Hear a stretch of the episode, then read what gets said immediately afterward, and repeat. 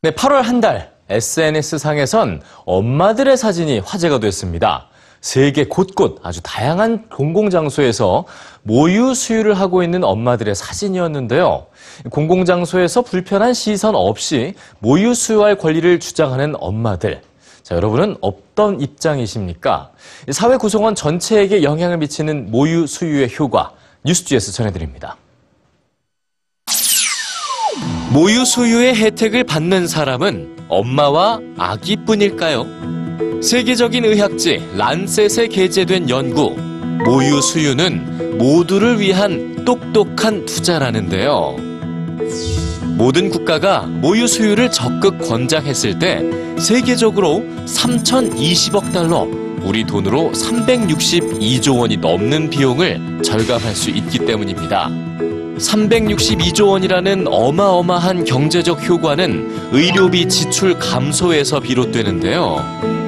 모유 수유만으로 고소득 국가에선 유아 돌연사를 3분의 1 이상을 줄일 수 있고 저소득 국가에선 설사병으로 인한 유아 사망을 절반 이상 줄일 수 있죠. 뿐만 아니라 유방암과 난소암으로 사망하는 여성의 수 또한 2만 명 이상 줄일 수 있습니다. 이렇게 모유 수유가 구하는 생명은 전 세계 약 82만 명. 이는 의료비 지출의 감소로도 이어집니다.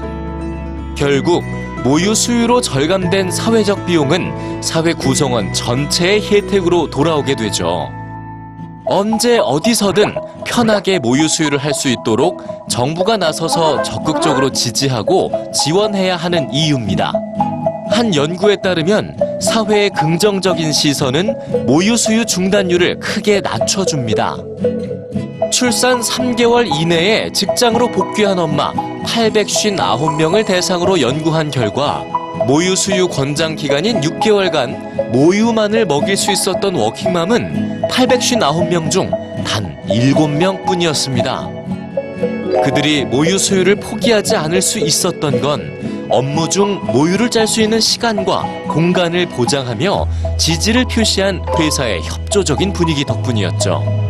이렇게 회사의 분위기가 모유 수유에 협조적일 때 모유 수유율은 8배나 높아질 수 있다고 합니다. 또한 회사의 지원은 다시 이익으로 돌아오는데요. 모유를 먹은 아기들은 더 건강하기 때문에 자녀의 질병으로 결근을 하거나 지각을 할 확률이 줄어들기 때문이죠. 사회가 나서서 모유 수유를 응원하고 엄마와 아기의 권리를 지켜준다면 그 대가로 구성원 모두가 더 큰 혜택을 나눠 가질 수 있지 않을까요?